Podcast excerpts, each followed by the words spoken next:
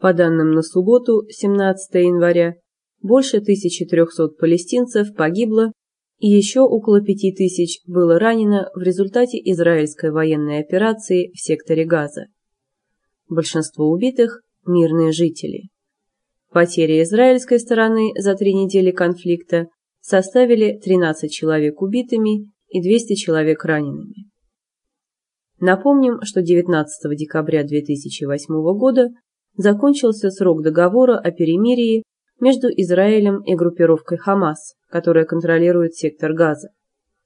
Палестинцы заявили о желании продлить перемирие, однако боевики Хамас обстреливали израильскую территорию, и 25 декабря Израиль заявил, что он готовит против них военную операцию.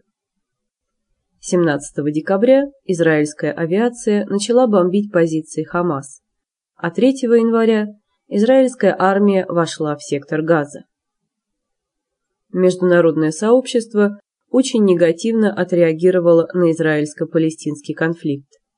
Президент Сирии Башар Асад призвал арабские страны к политическому бойкоту Израиля.